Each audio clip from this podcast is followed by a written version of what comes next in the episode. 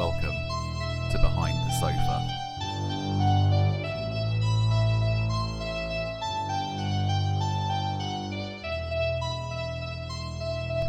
Hello, and welcome to this week's edition of Behind the Sofa. My name's Ollie, And I'm Kirsty. and this week we are talking about George A. Romero's uh, Martin. It's a it's a funny one. It's a funny name, just Martin. It's just like Good old Martin. Good old Martin, you know him from down the road. Um, so, uh, how you been? Oh, good. Um, do you want to do some quick updates first? You can, if there's, Yeah. I, the fact that I don't know that there are any updates is uh, is a good sign. So yeah, go for it. Well, there's not too many updates. You can still find us everywhere. So Instagram and Facebook at TV Party. Oh, TV Party. Oh my God, that's a flashback. God, Wow. wow, you're not even on the show. What are you, know, what are you right? saying? TV party. Anyway, go on. TV party for anyone that doesn't know is the name of the podcast that I'm currently doing with uh, my good buds Sam and Charlie. But there you go. That's for another day. Anyway, try that again. Uh, you can find us on Facebook and Instagram at Behind the Sofa Podcast. Um, and by the time this comes out, uh, we're we're actually recording on a slightly different day because it's going to be Ollie's birthday. Ollie's big boy birthday. Yeah, How old am I? Uh, far too old. Oh. I see. Trade him in for a younger model. No. Um. So yeah, please come over and see us on social media on Facebook and Instagram. Come and wish Ollie a happy birthday. Come and uh, watch the episodes of Martin. And yeah, happy birthday. Thank you. um, yeah, all gifts, anything like that, it's all welcome. So you Yeah. know, uh, keep me sweet. I like I like peanut butter. I like chocolate. It's whatever you whatever you whatever you think is right. I'm not going to tell you how to buy me gifts. Um, but anyway, uh, I think we should just crack straight on Yeah. and talk about Martin I'm because this is number 97 on No, our 98. no 98. 98. I'm already I'm cocking it up, calling it TV party, calling it Martin. Sorry, guys. It's uh, number 98 Mm-hmm. on our list of number of uh, our top 100 horror movies of all time. Uh, it's the first George Romero movie. And the first George Romero Tom Savini collaboration. Ever. And yeah, uh, well, and the first one on the list. I would need to check to see if it's ever. I think it is. think it is ever. I think it is the first Yeah. time that they worked together. Yeah, and it's the first one on the list that we've come to that neither of us have seen before or even really heard of before, right? No, I'd heard of it. I'd definitely heard of it. It was back in the day. Oh my god, I can't even tell you how long I would spend scanning the horror movie sections of HMV and Virgin or Zavvi or wherever the hell Our Price. Tower Records. Now you really are showing your age. Sam Sam Goody, um, all of those, uh, and I would see it. And you know, back in the day, I felt like I was just I would only go for things I'd heard of. So. Dawn of the Dead, Night of the Living Dead, Day of the Dead, but Also- I'd al- always seen it, and I'd always thought "Hmm, maybe one day when I'm recording a podcast with a But I mean, if you've seen the covers that we've been putting up, like we've been posting, there's a couple that are like sort of stylistic wording, like um, and things like that. But there's not really a huge amount that's like properly gore filled or anything that would grab a young Ollie's horror the, lover the version eye. I, the version I always remember seeing on the shelves was just like a plain black and then it just had red words Martin and I feel like there's a the T becomes a cro- well a T all T's become crosses but you understand this what I mean looks more like a cross. yeah and it was kind of that was all it was so it was nothing maybe that kind of goes against it because spoilers We love the I fucking- artwork as well. well, yeah, but spoilers. I fucking love this movie, and I'm surprised that more people have not heard of it or seen it. Um, and it sometimes I do think it must just be down to things like the artwork. It doesn't immediately grab you, or you know, the trailer is not exactly the most interesting. All those kinds of things. I feel Yeah, like they just because the film, the film is quality. So Yeah. let's just go into it. So have you got a little synopsis for us? I do. So, um, so it was originally like uh, when we were looking at art to try and make sure we got all the facts straight. Um, there was a little sort of discrepancies between which year it actually came out. Some places were saying seventy six, some seventy seven, some seventy eight. I think it was that it was shot in 1977 and it came out early 1978. So all the way through this, it's giving me stuff that I didn't even know that I wanted, which is just like sweet 70s interiors and clothing and yeah, all of that. So we'll get into that as well. But like, this is the first sort of seventies movie. The other ones we've done have been within the last like fifteen years. So we're getting like classic seventies horror, which I'm loving. I loved it because it had that kind of uh, sweet 70s style. I think you got to think back to things like uh, Mean Streets and Taxi Driver. They've got that real like 1970s stank on it, Yeah. where you can really you can smell the, the alleyways and the houses. And I was like, yeah, it's down and grimy. We've not seen anything like this Yeah. so far, so that was I cool. yeah, like Martin basically comes in uh, the first time that you see him, he's on a train and he's coming. I think they mention it later on. He's coming from like Indianapolis, which I, I would need to do a bit of research to see what kind of place Indianapolis was. But we get the idea that it's like a little bit more quiet than where he's heading to. So he heads to Pitts, Pittsburgh. Um, and like a little suburb outside of Pittsburgh, which seems a bit grittier, a bit more city, a bit harder in areas. Yeah, I think it, is it called Braddock? Yeah, Braddock, Braddock, Pennsylvania. Pennsylvania. So, anyone listening from Braddock, Pennsylvania, please feel free to get in touch with us and let us know what what Does your town area have a is like. vampire problem? Is- Yeah, Can you relate? yeah. So, so Martin, it turns out, is actually going to um, hang out with his hangout.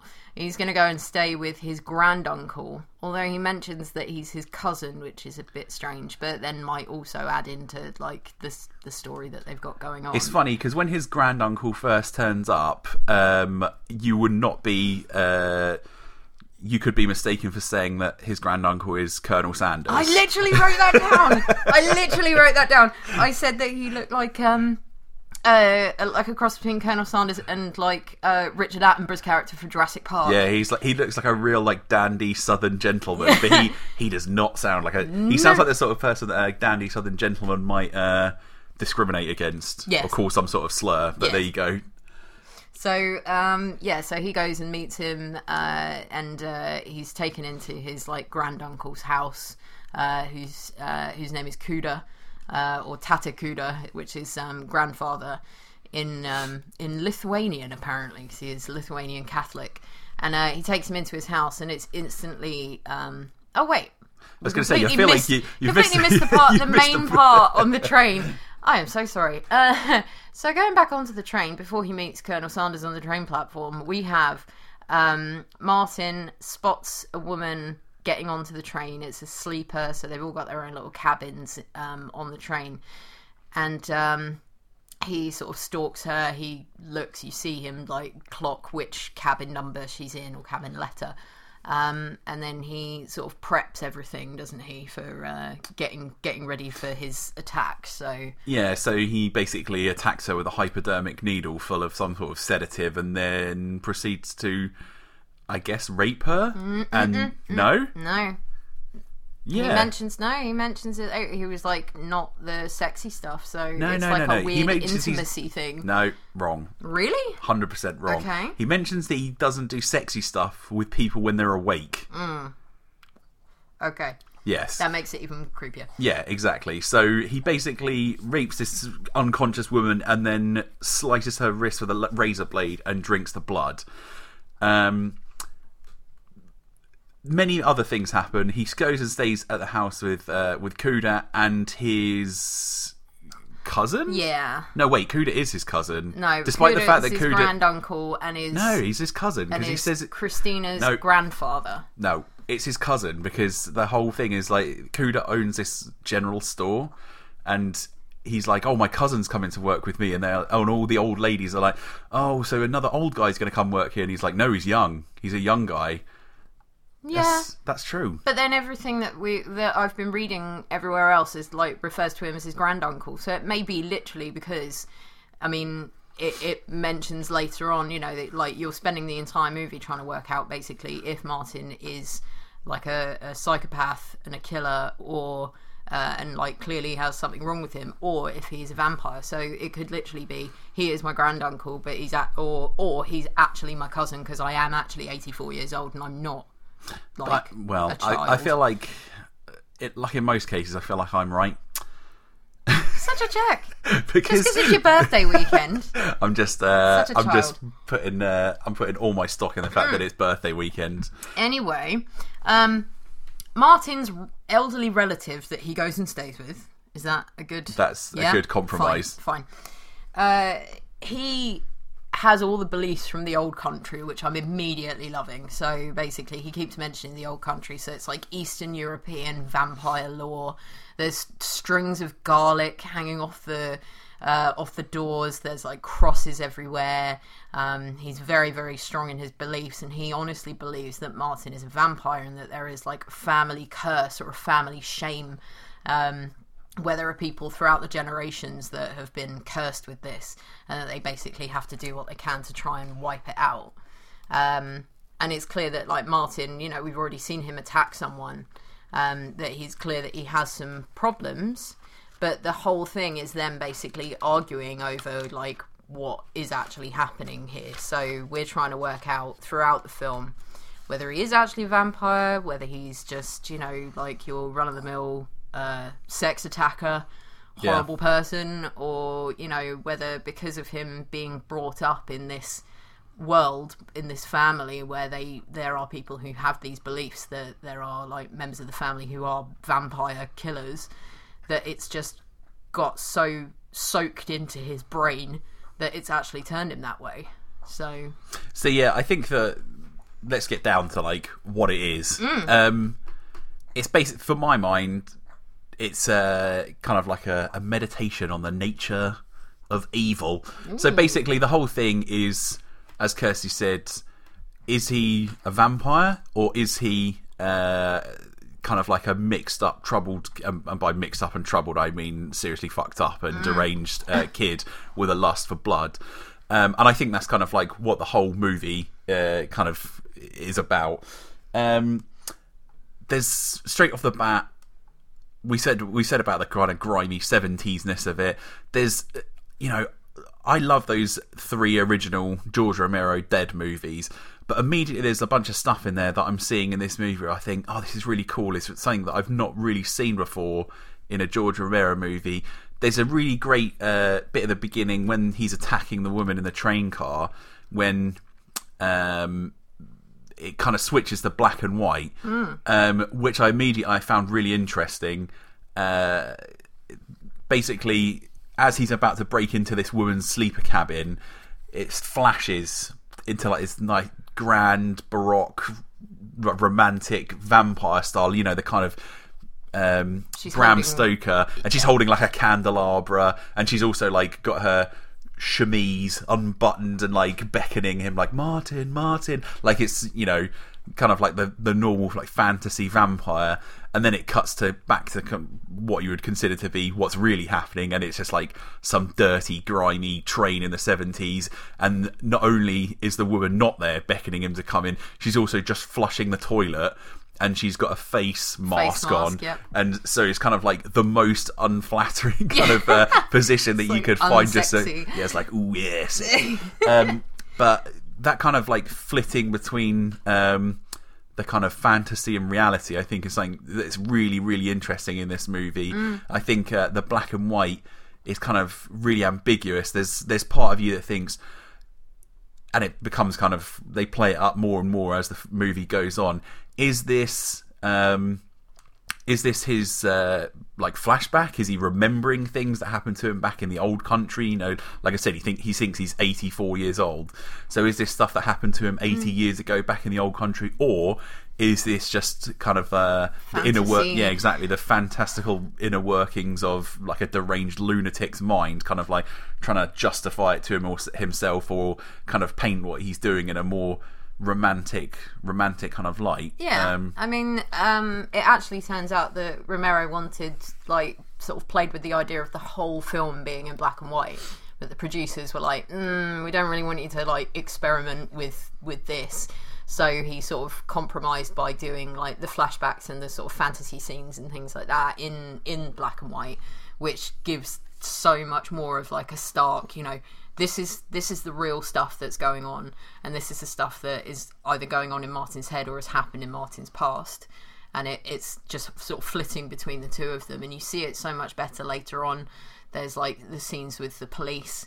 Where you've got like the sort of real life police um, uh, coming after martin and uh, it's sort of interspersed with like the the classic you know torch wielding pitchfork outraged villagers like coming after the vampire from like the classic classic nov- novels Yeah. and books and films. So it just that just worked really well for me. That was the one of the bits that I really really liked. I was um, so in love. Like you know, we're skipping around and jumping back and forth, which is what we always kind of do. but that kind of like end sequence, that last kind of 10, 15 minutes of the movie, where it kind of breaks into like a final showdown or a set like that finale set piece, I absolutely loved. It really did kind of like spin that romantic vision of the vampire completely on its head whereas whereas it was you know pitchfork wielding torch wielding villagers. It just becomes like crackheads and gangsters and, like and yeah drug exactly. dealers and I was I was I loved it. Um but like I said I was saying before stylistically some really cool interesting things. There's lots of weird lenses I guess they use. Like there's some weird kind of like fisheye lens they use right at the start when uh when Cuda is like bringing uh, Martin to the house which I was you know I think not I'd seen that. it's kind I of weird because there's like a shot where you can kind of see the outline of the frame, almost like it's like a proscenium kind of thing. But I'm not, wasn't 100 percent sure what you were trying to go for. It was definitely the most arty film of George What's- Romero's that I've seen. What's a proscenium? for all the for all the non-film school so like people pro- out there. so proscenium is like what you would see if you go to the theater. So Hmm. it's kind of like the edge. It's kind of like the archway of the stage. ah, So and if okay. anything you hear like proscenium, that's that's basically what Okay. it means. thank you. I went that. to university. You did. um, I really liked it. I mean, there's there's been a lot of um, like I mean, this is this is sort of my you know my my take on the the whole vampires in media, so in films and books and things like that. There's always I always find it really really interesting because uh, you know the the original vampire kind of thing was almost a commentary on like STDs and stuff like that. This is, you know, and then you've got like um if you've read uh like the Del Toro Chuck Hogan um trilogy of books, which is the Strain trilogy, which was made into a not very good TV show. Sorry for any fans out there, but they kind of went on it being like that that vampirism is like a virus, so it's like spread between people, almost like zombies. Um, this is more like vampire as sexual predator. So there's no real like romanticism, there's no hypnotism, there's no seduction that you know from like the confidence of the vampires that you know from books and films. It's literally like an awkward kid.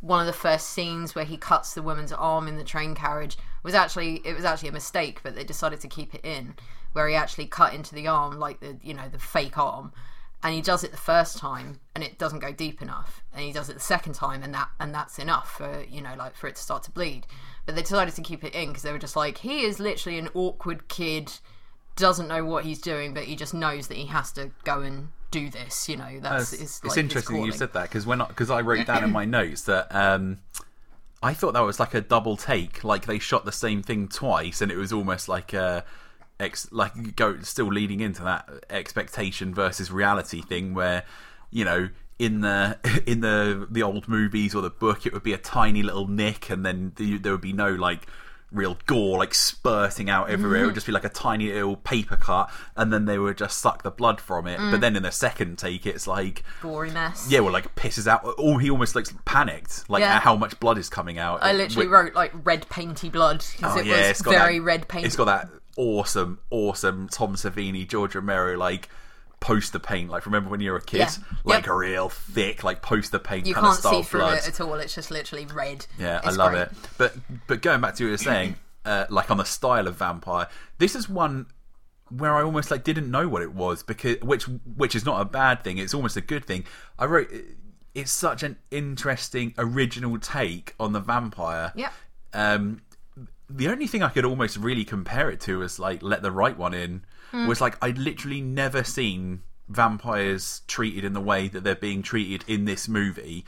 Um, I found it so interesting that it kind of um, it almost made me think of like the serial killer arguments where it's like is it nature or nurture? So i think basically skipping towards the end kind of you think to yourself well if he's a vampire and he's doing all these things because he's a vampire it kind of gives him a bit of an out and as a character that we can kind of sympathize with whereas if he's um like a kid who's like this intruder, this like in- aggressive intruder, like a predator. Like you said, he like stalks his prey. Mm-hmm. Then all of a sudden, it completely changes the kind of your view of the character. Yeah. and to It's me like that was weirdly likable in a weird way. Like not likable, like you wouldn't want to hang out with him, but you kind of you feel for him in Yeah, a weird yeah. way because it's like I said, I think it still harks back to you know he's been literally told this for his entire life by his like weird family that they're all just like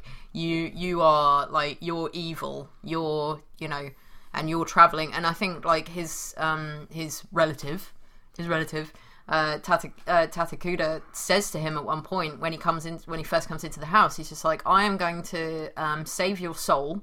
So presumably exercise him as they like you know showing the flashbacks of you know people flinging holy water on him and holding candles in the shape of a cross.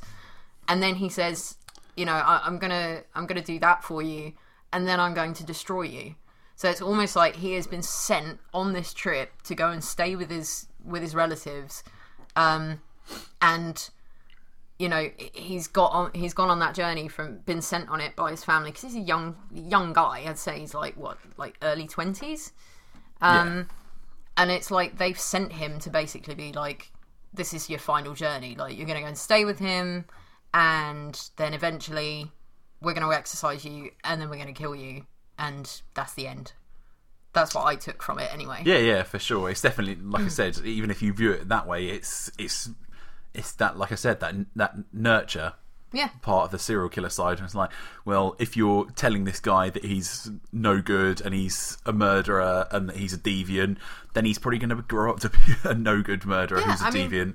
One of the one of the things that I thought was kind of weird, like I'd I'd immediately written down that because there's certain parts in like the first attack, I think in one of the other ones as well, where he actually um, after he's you know done what he's done, he's he's drugged them, he's done you know had his way with the with the woman and and everything, and he's drunk their blood. He lays down with them and he puts their arm around them and everything, and it's like this weird, intimate, you know, like he's imagining that they are together and everything. And it, I immediately wrote down like Jeffrey Dahmer, but this was like pre Dahmer. This was pre Night Stalker, Richard Ramirez, who you know like broke into people's houses and like crept around at night and stuff. And I just got all of those feelings from it, but it was actually like pre those guys. So yeah, it was um Let's just talk about those um those the, the death scenes, the murder scenes. Um, I found them real disturbing. Yeah. I've got to say, there was in in, in I guess all of them. yeah. All of the murders there was some kind of like breaking and entering kind of aspect to it and it was always really frenzied. Um, but then they kind of juxtaposed that by the fact that martin was like oh don't worry don't worry you're just going to go to sleep you're just going to go to sleep. But everything he was doing was so violent and brutal um, I found the uh, the scene where so basically Cuda takes him into the house and he says if people start going missing or they start being attacked around uh, don't go near the Pitts- town." Pittsburgh, then y- you know we're gonna have some we're gonna have a problem. And for a while he kind of sticks to that. Um, but then, as he says uh, in a scene uh, where he basically starts to talk to a radio host, a radio DJ host um, on the phone, he starts saying, you know, that I start getting the shakes and I start to feel weak and I have to do something. So, you know, he he uh, gets these feelings and he decides to go out and attack this this woman who he sees. But as he breaks into the house, he realizes that she's uh, that she has a lover with her. um, and there's n- there's naked there's nakedness. yeah, it's our fir- is this our first nakedness? Yes. Yep. Yep.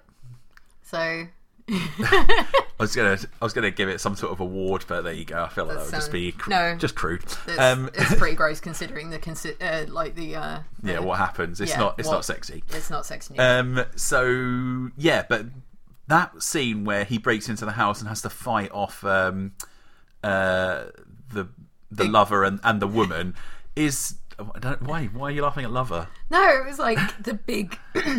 Excuse me. It was the uh, the like big shirtless seventies dude wearing his like flared jeans and stuff, and he's like storming around the house looking for Martin, who's just like haplessly like like You say haplessly. I feel like he showed like some because at various points in the f- film, people basically accuse Martin of being uh, like simple and an idiot. He's he does it really cleverly and to the point where I think this is not Martin's first rodeo. He says to the DJ as he's talking to him, "Oh, I used to be bad at this, but as as soon as I started to plan it out more and use the needles and the syringes and the drugs and stuff, I got much, much, much better at it, and I learned to come." the DJ's like the drugs. Yeah, what? and and he basically says, "I just got much better at it. I learned to hide my crime so people would never know anything's gone on," mm. which made me think that, which is kind of what was really chilling about it. That made me start to think. Oh, he's not like a sparkly vampire. You know, maybe this guy is just a serious deranged nutbag. Yeah, I mean, I did notice. I think one of the bits I noticed where he was saying, you know, about hiding his crimes and stuff. If you look at the train carriage one, he like moves around some uh, some pills out of a prescription bottle. He's he's cut the um uh, cut the woman's arm with a razor blade and things like that. And literally, like plans it out so it looks like it was a suicide or a suicide attempt because we don't know her fate basically like whether she whether she survived or not um and uh, yeah, so he is like cold calculating, but again, you don't. I don't think you hate him. You feel like you feel like he's just been like driven to this by like his crazy family.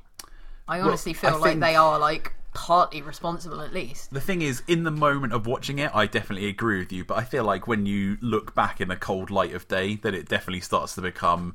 Um, He's much- got mental. Yeah, problems. there's definitely you definitely start to shift a lot more blame onto him.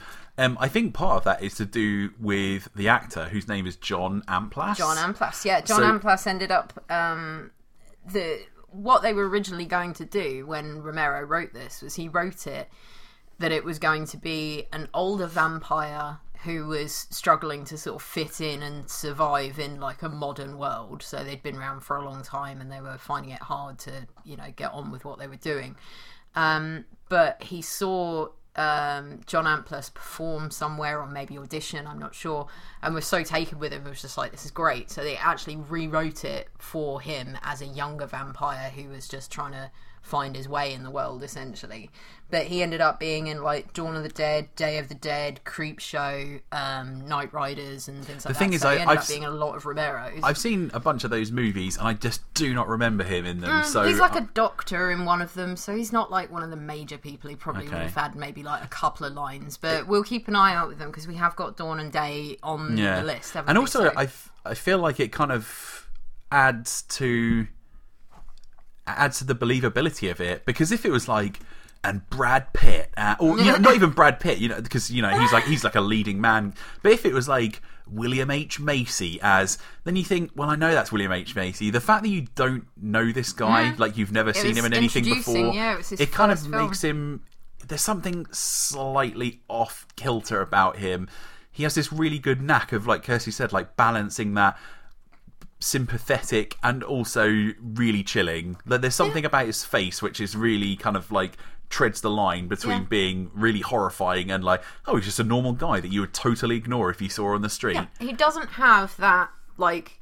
There's no point in this film where you see him do that evil stare or the cold killer stare. He's got like a goofy kind of face, and the bit where I was saying about him being like sort of hapless or whatever is like if you watch him while he's running throughout any of it, like you are we're we're conditioned to know that like vampires and things like when you think of the classic vampire is they are, you know, really composed unless they're killing or feeding or whatever, but they are like fully confident in what they're doing. They would never trip and stumble or something like that. You know, they they they're like fully composed. Whereas Martin, like he's literally when he runs or you know when he's like moving around or whatever, he's just literally like arms and legs. He's like a goofy kid who hasn't quite grown into his body yet, and that's where I got that from. Like he knows exactly what he's doing.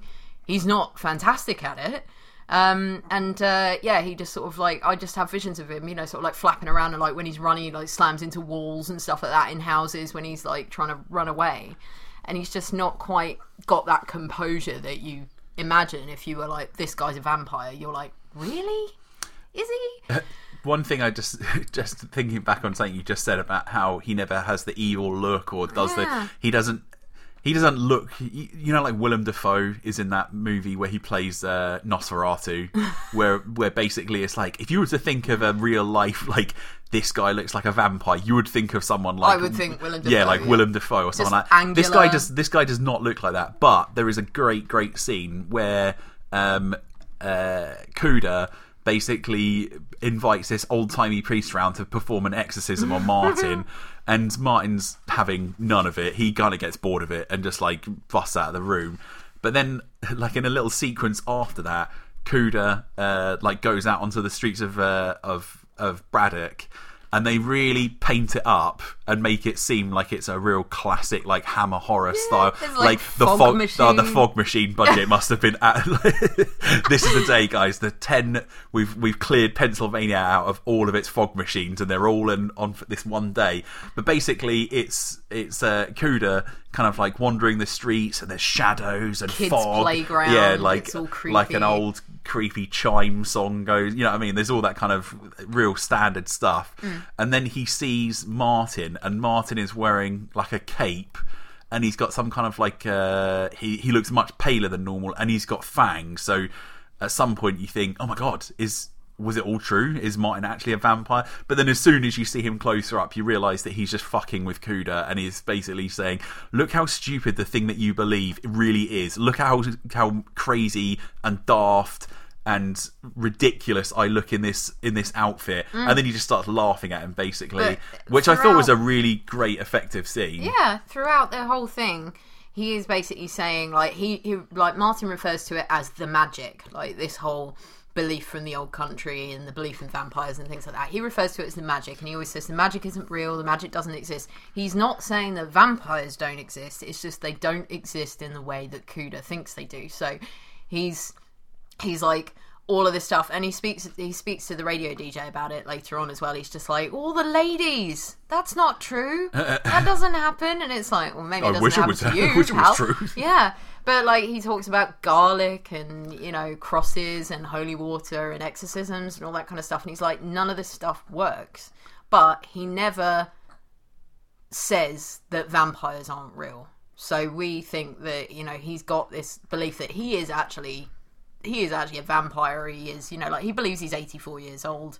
That never really gets answered. Again, I think that um, that whole you know cousin granduncle type thing makes me think that you know there there is that he could definitely be 84 years old. It kind of it kind of gets left unanswered, but you know he's he's he never if anyone said to him you know like our are vampires real he never actually you know there's, there's no actual real answer from I feel like him I feel like in his mind he thinks it's true, but hmm. as a viewer, did you think it was real? Like, did you think he is a vampire, or did you think no? Mm, I don't know. I mean, like I went back and forth. I don't know if you did. Like whether they were gonna, whether it was just gonna be like a little twist at the end or or what. But I mean, I know that he definitely has. He has.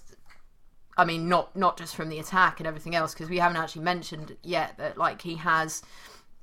He has an affair after he has all these sort of intimacy things, you know, like he's got he's got those issues. He refers to it as the sexy stuff, like he's just really awkward.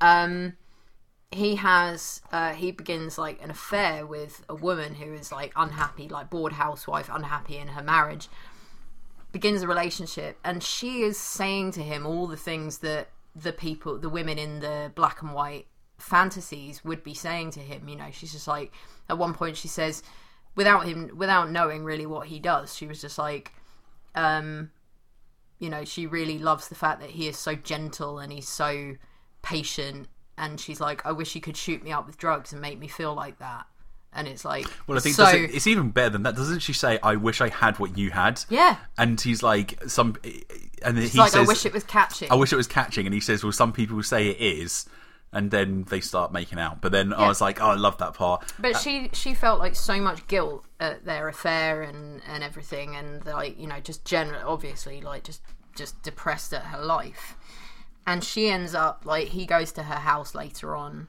and um he walks into you know walks into her house is calling for her walks into the bathroom and finds that she's actually killed herself and he's just With a razor blade as Yep. well. And he's just standing in the doorway of the um, of the bathroom, no emotion whatsoever. Which again, you know, like it could go either way. Like you know, vampires obviously don't really care about people dying, and but like psychopaths, sociopaths, people with like no empathy whatsoever would also not give a shit if, the, if they were just like, oh, okay, it's just a dead person there. So it could be either way. But then he speaks to the speaks to the radio DJ about it and says, you know, like he didn't really didn't really care. Was just like, oh, sorry that happened, you know, but it wasn't me. But Cuda does not believe that. So, so okay. So if you think back to last week, fair listeners, we reviewed The Mist, which, um, f- when you read about online, it has maybe one of the most shocking gut punch endings um, of all time in a horror movie. And then we watch Martin this week, which 100% just says, "Oh, The Mist, shocking ending. Hold my beer." Yeah. Um, I did not see this coming. No. And when it happened, I was gobsmacked. Yeah. I was like, holy shit. The one thing, unfortunately, it did make me think of was that scene in Bart Simpson's Dracula when uh, when Homer shoves the stake into Mr. Burns uh, and he says, "D- Die, you foul fiends. Uh, and starts hammering it in, and then Lisa said, uh, "Dad, that's his crotch." And because when he shoves it in, I was like, "That's not where your heart is." It was like real low. It was like yeah. real so, low. so anyway, Cuda Cuda basically doesn't Sorry to ruin the Yeah, sorry. ruin the uh, Sorry, the, but uh, you shouldn't tension. really be watching this, listening to this if you haven't watched it. I was I wasn't worried about spoiling it. I feel like if you if you're listening to this, you should always watch the movie first. But I was more worried about kind Yeah. of uh, pointing out to everyone that's not where your heart is. But yeah, true. Um, but Cuda Cuda didn't believe the suicide um, angle. You know, obviously she'd been found and it had been reported in the local news. He was just like immediately, this is this was Martin. So he comes into the room where Martin is sleeping and he starts chatting to him about, you know, did you really think that I was going to believe that that wasn't you? Da, da, da, everything else. I had the visions of it being like he gets dragged into the other room. They've got everyone from their congregation, their small congregation of their church is there. They're all like th- holding crosses and throwing holy water at him and everything. And that it would be closer to the flashbacks that we'd seen previously, that maybe that was him seeing what his fate was going to be and that there was going to be people there with candles and and uh, and garlic and everything else. But um he literally he just comes in and goes, "I gave you a chance. Now that's that's it." Basically, rolls him over and hammers a stake through him, and it is brutal, but Yeah, so it's good. real good. It's so it's, good. it's kind of unlike a lot of Tom Savini special effects. It doesn't look as like fantastical. no, it looks a little bit more practical, isn't it? In a but weird it way. but it looks kind of more realistic. It doesn't look like that real cartoony Tom Mm. Savini violence that sometimes you're used to. Um, and like I said, I wonder if it's just because it's not him trying to say, "Look how fucked up and gross I can make this look." Um, isn't this fun? It's it's probably happening to some some you know some side character like the guy in Dawn of the Dead who gets his arms ripped off and all those kinds of things. When it's the main character who you've been kind of having these mixed feelings about um, whether you feel sympathy for them or whether you think they're a horrific monster. Uh, and then he just gets a stake hammered through his chest, and it's not like he bursts into flames or he turns into dust. He literally just starts bleeding out and dies. Um, And then they have this real um, super super downbeat ending where they play um, the the radio DJ who they've been who Martin's been speaking to the whole time calls him the Count, and basically for him. Uh, Martin has been like uh, like ratings blockbuster, so he's like bought loads of new listeners, and everyone loves it. And then when he's not been phoning in for a while, everyone's like, "Where's the count? Where's the count? Where's the count?" And basically, there's a there's like a montage of all these people phoning up with their theories on what's happened to him, but it's all uh, interspersed over um, Cuda basically burying Martin in the back garden, like a, un, you know what I mean, with a with a crucifix on top, and then throwing uh, grass seed on top. So it's like, well, that's the end of that. yeah. It's a real, real dark downbeat ending. But it just made me think like he's got that little plot of land. Is this the first person?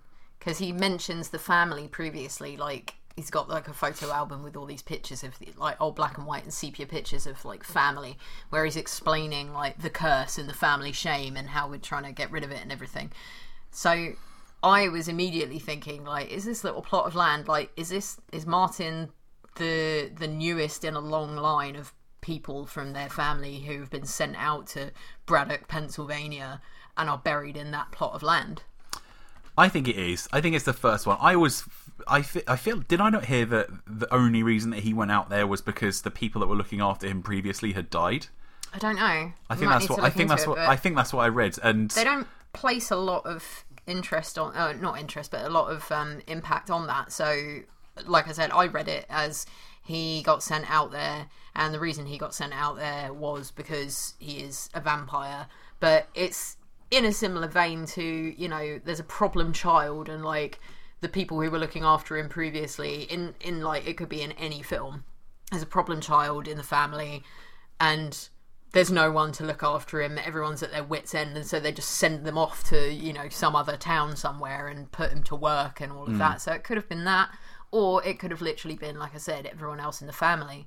Apart from christina the cousin who lives in the house that everyone else in the family is as like hell bent on this is you know this is our family curse and we have to try and protect our family so Yeah. it's it's interesting Um, just before we start wrapping up the, the review part of it, I just want to mention a couple of things. First of all, soundtrack. Oof, loved it. So cool. I loved that kind of like. Um, so when you think of like synthy horror movie soundtracks, don't think of like the 80s style. Like it, this is a super super 70s style synth horror soundtrack. Um, think of uh, like some of the weirder bits of music they have in Dawn of the Dead. Um, because originally I was like, oh, Goblin, but it's not Goblin. it's not goblin but they did do uh, argento dario argento put out a version of martin which he called vampire which we love Cool, love it. um and uh, he actually redid the soundtrack and it's all goblin oh my god, I would so love we to have to try and find it. Yeah, we're So, gonna, we'll try and we'll try and find some clips of that and put it up online because I know uh, there's Goblin fans Goblin out there. is so good. Um, but yeah, love that soundtrack. Love the um, love the cinematography of it as well. Like I said, it had that real kind of like down, gritty taxi driver, like cinema verite style of uh, of cinematography. There were a few taxi driver esque bits. There's one bit where like he's obviously trying to work out. He's still trying to find. It's this whole.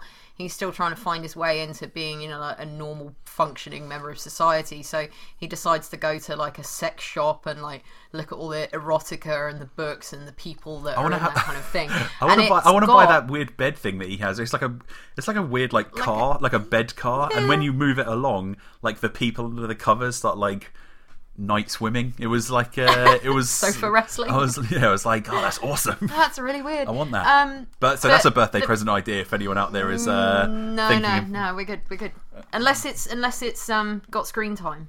Unless Oh, like a screen use got prop? screen use, that would be great. But I wonder if um, it. Ex- I wonder if that thing exists anywhere. Let's try it- and find it. Yeah, I'm sure it does. Um, but yeah, during that bit, there's like it's very taxi driver esque. Oh, yeah, there's like definitely. the saxophone sleazy kind of sound, and um, yeah, so like it works really well. I'm trying to remember whether they did actually. I think they didn't, which made it even more intense. The final staking scene, Martin's death scene. I don't remember there being any music. no, I think they just kind of let it lay there cold. Yeah, which makes it even Sorry, more pun intense intended, for me. I guess. I think no, it makes it more intense for me. Like when they do that, because if you've just got like real like incidental like ah, like music over the back, it kind of it can detract from it a little bit sometimes. But if you just leave it like it's literally you are in the room with them because there wouldn't have been any incidental music on in the in the background or if you just had like a little radio playing a completely like unrelated music or the DJ asking for the asking for the count like in the background. Um, that's the only way that it would have been that it would have been better. Um, So, um, what's let's have a final opinion. Did you like this movie? I, think the answer is pretty obvious. really like this movie. I wouldn't say it shit me up. I Ah. really liked it. No, I mean not in a like it's not good, but it's not terrifying. It's more just disturbing. So to shit me up, I mean it would give me like fear, but I think it's just yeah, it's a disturbing film. Definitely, definitely worth a watch. Um, please, you know, like let people know about it because I think it's just like there's a lot of people that have no idea that this film exists. I think I think when you say George Romero, a lot of people will know Dawn of the Dead, Night of the Living Dead, but this film uh, apparently it was his favorite of all the Yeah. films he made as well, which I find really favourites. interesting because I can kind of see it because it's quite a kind of intimate personal film Mm. so i can 100% see why it would be his favorite um did it shit me up I don't know if it shit me up. It definitely disturbed. Like I said, Yeah. those murder scenes were really disturbing. Yep. Um, it didn't didn't scare me, but I love this movie. Love, love, love this movie. It fit. It, it it slots into that seventies time when I feel like the best, my favorite movies were coming out. Mm. Um, We have a lot of 70s on the list, so Yeah, I'm yeah. quite excited about all the rest of them as well. So but even even not even just horror. Like I know I've said Taxi Driver like a fifty times already, but but movies of that kind of era and ilk, I I feel like there was so much like daring stuff going on, and people were trying new different things.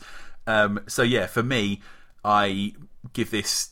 10 thumbs up. Um, did it shit me up? No, but it's definitely a disturbing piece. I just want to read this one little quote that I've got from uh, George Romero here that he that he gave about uh, that he gave about Martin. He said, "Martin is designed." Uh, that all those supernatural monsters that are part of our literary tradition are, in essence, expurgations of ourselves. They are beasts we've created in order to exercise this monster from within us. I tried to show Martin that you can't just slice off this evil part of ourselves and throw it away. It's a permanent part of ourselves, and we'd better try and understand it. Um, that. which I feel like is very good sum up of, of what's going on. It's basically, you know, um, the evil within us all. Is it something that's kind of born from some magical, uh, some magical origin that we can kind of try and cure and get rid of, or is it something that's kind of like deeply ingrained within us all? Um, Yeah. But yeah, I love this movie, Yep. and I hope that there's a lot. Would I? It, let's just say now we're on a couple. We're a couple down the list as well. Ninety-eight on the list. I'd. Uh, it's definitely for me. It's ahead. Uh, well, I, we've already said that the mist is going to be 100 uh, in our estimations. so Um, far. Yeah, I I would yeah I'd put it ahead of um, the movies that we've done so far. Yeah, Whether it moves further up than um, you know like the ones we've got next week, which I'll let you know what we are going to be watching uh, next time shortly. But that's another movie that we haven't seen, so it's we're going into it pretty blind, which Yeah. I'm looking forward to. I, I enjoyed it a lot more than I enjoyed uh, The Mist, and I definitely enjoyed it more than I enjoyed The Babadook, which is not to say those movies aren't good. I thought they were both also great. Um, but Just slightly one, less depressing than. Uh... I don't know. I- Is it less depressing? I mean, I feel like it's got such a downbeat ending, and the whole thing is like, the whole thing is uh, they deal with isolation so much, like how Martin's like this total outcast. Like I was thoroughly depressed on my birthday weekend, so uh, Sorry, but I mean, all of the movies that we've that we've done so far all deal with like outcasts and outsiders and us versus them and like maybe not then being it's understood. Maybe then it is literally just the style of it Yeah. because those other movies are newer. They've got better lighting. They've Yep. got more attractive actors in them.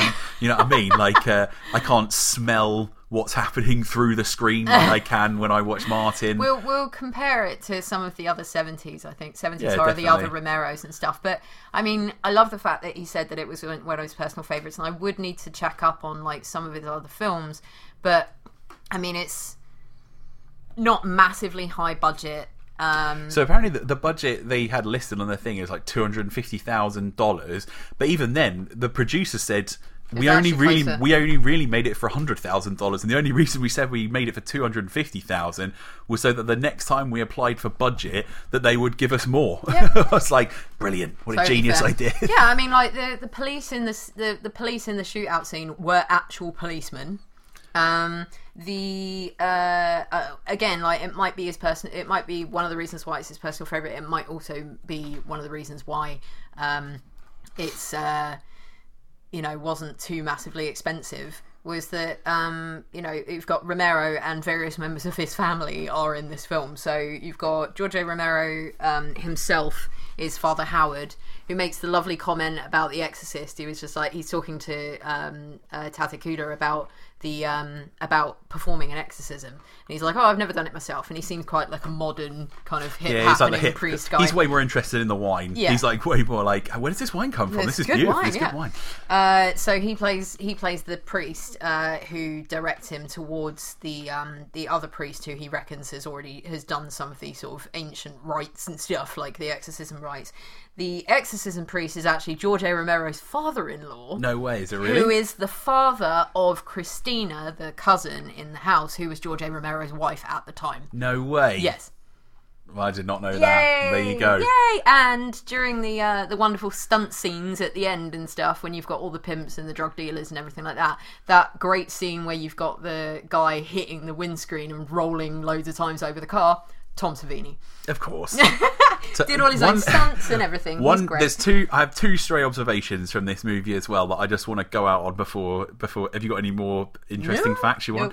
One, one of the guys in that pimp shootout scene is wearing the most stunning pair of knee-high boots I've ever He seen. is! They are exquisite. If you saw were- his top half, you'd be like, He he's looks just like wearing regular go- shoes, and then he's going to the the baseball game, you know and what I mean? he's mean? wearing like knee-high patent They're like leather, red. They're red like they're like ox, boots. like a deep, laces. deep, luscious ox blood They're blood color. gorgeous. Once you see them, you cannot unsee them. They're amazing. But And there are also the other thing I have noted down. There are not one, not two, but three men seen sitting on the toilet reading newspapers at different parts in the film. One of whom seems to have his trousers up while he's sitting on the toilet. he's just wanted a place to sit, you know. Well, I was like, because then, because because that was right early on in the movie, and I was like, oh, is it implied that he killed that guy? Like he went and killed him afterwards, but no, it just he was just a bit taking a taking a dump in his trousers. With his with his trousers up. with his trousers up. Don't don't do that. Yeah. Um. So yeah. So I think I think that wraps us up for for this week. So let's Totally sort- loved it. Yeah, totally really, loved it. really want to know your thoughts if you on it. if you for some reason have managed to make it this far into the episode and thought I've not seen this movie, I'd quite like to go see it. Uh, it's on YouTube. Just type in George A. Romero Martin, and there are about three or four different uh, copies of it up Yep. there. And And, you can you go- also, Kirsty, Yes. If you go to tinyurl.com slash behind the sofa podcast or go to um, Facebook and Instagram behind the sofa podcast, um, I've actually put a link up so you can actually get the YouTube video is of Martin full length um, is actually on our website as well, so you can watch it on there. Um, at the same time, you can uh, let us know what you think. Um, and uh, yeah. So I'm I'm excited, and I'm glad that we're now we're now properly starting our horror movie education Yeah. with films that neither of us have seen and that we're now really enjoying. So we are ready for next week. Are you ready for next week? I'm so week? ready for next week. Okay, so next week is uh, Larry Cohen's 1976 movie God Told Me To. So the little bit that we've got about that is that there are a spate of murders. That that um, there's a detective that's investigating it. Every single person who has committed one of these murders said that God told them to, and that's all we know. So Larry Cohen is like a name I've heard mentioned echoing down the the halls of horror. I don't think I've ever seen a Larry Cohen movie because I know he wrote. I think he's more of a writer than a director. Mm. He, He, has. mi- stuff. That's the only one that I remember from where we were discussing it previously. I think It's he also did It's of. Alive, Uh-huh. which is, has an amazing front cover. Um, but yeah, I'm so looking forward to this. Um, and if you keep on with us on uh, our social media, we can let you know uh, where you can find uh, copies of it to watch. I'm pretty sure there's also a full length version of it up on YouTube. So if you don't feel like you want to go and rent it from Amazon or somewhere like that, um, you can definitely go get it from YouTube. Or if you wanted to buy it, Kirsty, Yeah, if you wanted to buy it, then you can go to um, again tinyurl.com slash behind the sofa podcast, um, which has got all of our episodes um, and where you can listen to them. But it also has our own uh, horror movie store and horror bookstore. So any purchases that you make through those links there that will take you straight to Amazon to where you can purchase it. Anything you buy, um, there'll be a little bit of a percentage of it which will go back to us. Won't cost you anything extra, but it will help us massively with putting the podcast together. So as a thank you in advance for that. Uh, and make sure you go and give us a, a rate and subscribe on anywhere that you listen to the podcast. So SoundCloud, uh, Spotify, iTunes, YouTube. uh, just give us a thumbs up and a comment, and uh, we'll talk to you. We're really nice. Mm. Uh, but I think that's it. Yeah. Thanks very much. Uh, from behind the sofa, my name's Ollie. And my name's Kirsty, and from behind the sofa, good night. Oh, I really cocked up that ending. Sorry. Bye.